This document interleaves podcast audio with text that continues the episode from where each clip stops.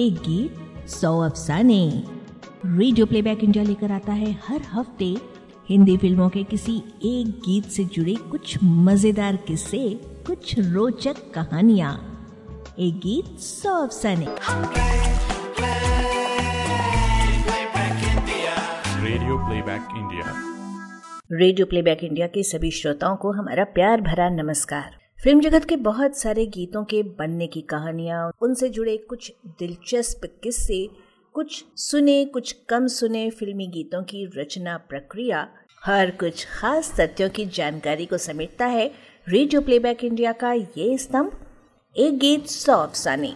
इसकी तीसरी कड़ी में आज प्रस्तुत है साल 2011 की आमिर खान की चर्चित फ़िल्म डेली बेली के गीत सैगल ब्लूज से संबंधित जानकारी।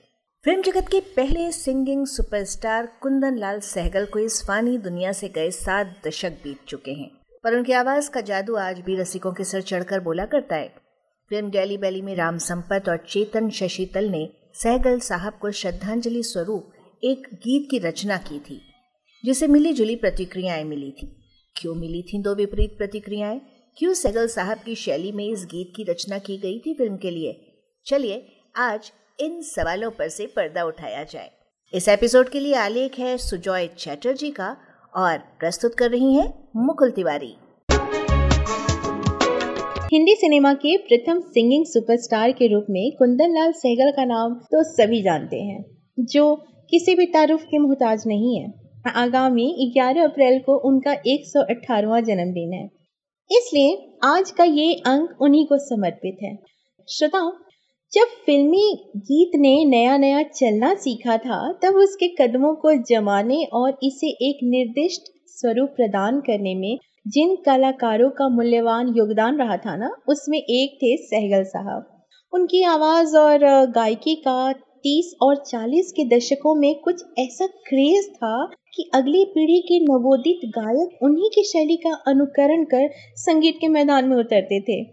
तलत महमूद मुकेश, किशोर कुमार, सी एच आत्मा, चंद्रो आत्मा जैसे कलाकारों ने मैदान में उतरते समय सहगल साहब का स्टाइल ही इख्तियार किया था। आज भी सहगल साहब के चाहने वालों की संख्या हज़ारों लाखों में है और इनमें से एक हैं इस दौर के संगीतकार राम संपत। आमिर खान प्रोडक्शंस की 2011 की चर्चित फ़िल्म डेली बैली में राम संपत ने कुंदन लाल सहगल को श्रद्धांजलि स्वरूप एक गीत कंपोज किया है, सहगल ब्लूज शीर्षक से। सहगल को दर्द का पर्याय माना जाता है, इसलिए सहगल ब्लूज भी टूटे हुए दिल की पुकार है। सहगल शैली का आधुनिक रूप कहा जा सकता है सहगल ब्लूज को। सहगल शैली और ब्लूज जॉनर का फ्यूजन है ये गीत, जिसे राम संपत और चेतन शशितल ने मिलकर लिखा है। और चेतन शशितल ने बिल्कुल सहगल अंदाज में गाया है। गिटार पर कमाल किया है रूडी वलांग और हितेश धोतिया ने। जब भी इस तरह का कोई नवीन प्रयोग किया जाता है तो खासकर किसी महान कलाकार का अनुकरण किया जाता है तो उस पर मिली जुली प्रतिक्रियाएँ तो मिलती रहती हैं। इस गीत के साथ भी यही हुआ। यूँ तो अधिकतर लोगों और समालोचकों ने इस गीत को थम्सअप ही दिया, पर कुछ लोगों को ये बिल्कुल अच्छा नहीं लगा। उन्हें लगा कि ये सहगल साहब का अपमान है। इंटरनेट खंगालने पर इसके दो कारण सामने आए।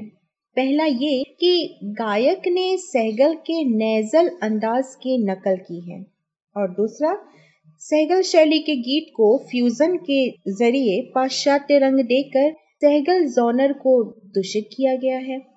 दुनिया में प्यार जब बरसे, न जाने दिल यह क्यों तर से हाय, इस दिल को मैं कैसे समझाऊं? पागल को कैसे मनाऊं?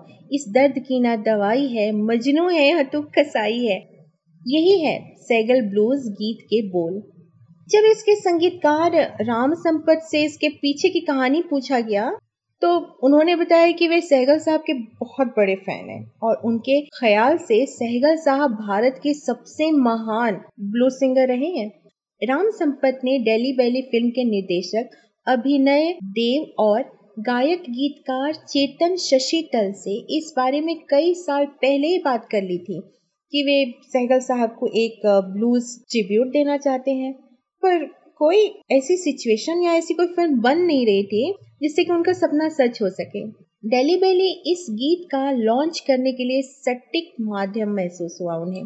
फ़िल्म का साउंड ट्रैक इस गीत के लिए परफेक्ट था और आमिर खान जैसे नीडर निर्माता के होते भला किस बात की फ़िक्र थी? आमिर खान को वैसे भी पुराने समय और इतिहास से बहुत लगाव है। इसलिए राम संपत के इस सुझाव को उन्होंने हाथों हाथ स्वीकार कर लिया। राम संपत को यह आशा थी कि इस गीत के माध्यम से वे नई पीढ़ी के लोगों को सहगल साहब की गायकी से अवगत कराएँगे, जिन्होंने सहगल साहब को कभी नहीं सुना। एक अन्य इंटरव्यू में राम संपत बताते हैं कि यूँ तो डेली बेली के कई गीत हिट हुए, जैसे कि Bhaag D K Bose, sweety sweety I hate you Bedardi Raja, जा चुड़ैल। लेकिन जो गीत उनके दिल के सबसे करीब है, वो है सैगल ब्लूज उन्हें इस गीत पर गर्व है, क्योंकि लोग ये समझ रहे हैं कि ये गाना सहगल साहब का गाया हुआ है। कोई गीत जिसका रिमिक्स हुआ है, जबकि हकीकत यह है कि यह राम संपत का ही ओरिजिनल कॉम्पोजिशन है। और गीत के बोल भी बिल्कुल नए हैं। उन्होंने ये भी बताया कि इस फ़िल्म के संगीत निर्माण में आमिर खान का भी बड़ा योगदान रहा है। उधर, चेतन शशि तल का नाम बहुत अधिक लोगों ने सुना नहीं होगा। है ना? आपको याद है 2004 में ऐश्वर्या राय और विवेक ओबराय की एक फ़िल्म आई थी, क्यों हो गया ना? इसमें एक गीत था, बात समझा करो। उस गीत में चेतन की आवाज़ थी शंकर महादेवन और जावेद अली के साथ।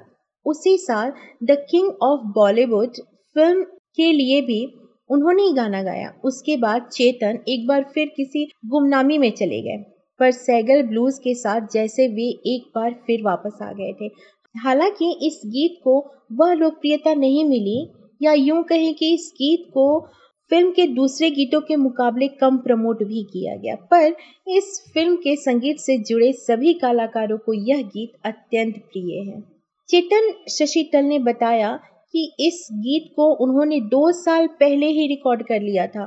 राम संपत डेली बेली के बैकग्राउंड पर काम कर रहे थे और वे चेतन शशितल से कुछ प्रयोग धर्मी चीज़ चाहते थे। राम संपत ने ही उन्हें यह सुझाव दिया कि क्यों ना वे सहगल साहब की आवाज़ में गाएँ। शुरुआत में जब यह गीत रिकॉर्ड हुआ तो केवल वोकल और ड्रम्स का ही इस्तेमाल हुआ था, पर संपत ने बाद में जो इसे रूप दिया, सभी हैरान रह गए। चेतन शशितल खुद एक अच्छे गायक हैं, जो पिछले दो दशकों से भारतीय शास्त्रीय संगीत सीख रहे थे। शशितल ने यह साफ़ बताया कि इस गीत को गाते हुए उनका ये कतई उद्देश्य नहीं था कि सहगल साहब जैसे महान कलाकार की नकल कर उन पे कोई हास्य व्यंग या उनका मज़ाक उड़ाया जाए यह सिर्फ़ और सिर्फ़ एक श्रद्धांजलि थी उस पूरे दौर के नाम। उनके अनुसार यह गीत सुनने में बिल्कुल सहगल शैली का लगता है। उस दौर की यही खास बात थी कि गाने इसी अंदाज में गाए जाते थे। उस दौर के अन्य गायक जैसे जगमोहन, श्याम और सुरेंद्र भी इसी अंदाज में गाया करते थे। अगर आप यह गीत सुने तो शायद आपको सहगल साहब की ही याद आए। पर हकीकत में यह गीत केवल सहगल साहब को ही नहीं, बल्कि उस पूरे दौर को श्रद्धांजलि है। अफसोस की बात यह है कि जब लोग नकल करते हैं तो उस कलाकार के कमी को ज़्यादा बढ़ा चढ़ाकर प्रस्तुत करते हैं। और तब ऐसा लगता है जैसे उस कलाकार का मज़ाक उड़ाया जा रहा हो। पर इस गीत में ऐसा बिल्कुल नहीं हुआ। आज जहाँ सहगल की आवाज़ केवल विविध भारती के भूले बिसरे गीत और रेडियो सिलोन के पुराने फ़िल्म का संगीत कार्यक्रम में ही सुनाई देती है, ऐसे में आज की युवा पीढ़ी को सहगल से मिलवाने में डेली बेली के इस गीत का बड़ा योगदान है। तो ये था दोस्तों एक गीत सौ अफसाने सीरीज़ की तीसरी कड़ी में फ़िल्म डेली बेली के गाने से जुड़े कुछ यादगार किस्से। उम्मीद है आपको पसंद आए होंगे। इस अंक का शोध और आलेख तैयार किया था सुजॉय चटर्जी ने। तो आज के लिए बस इतना ही।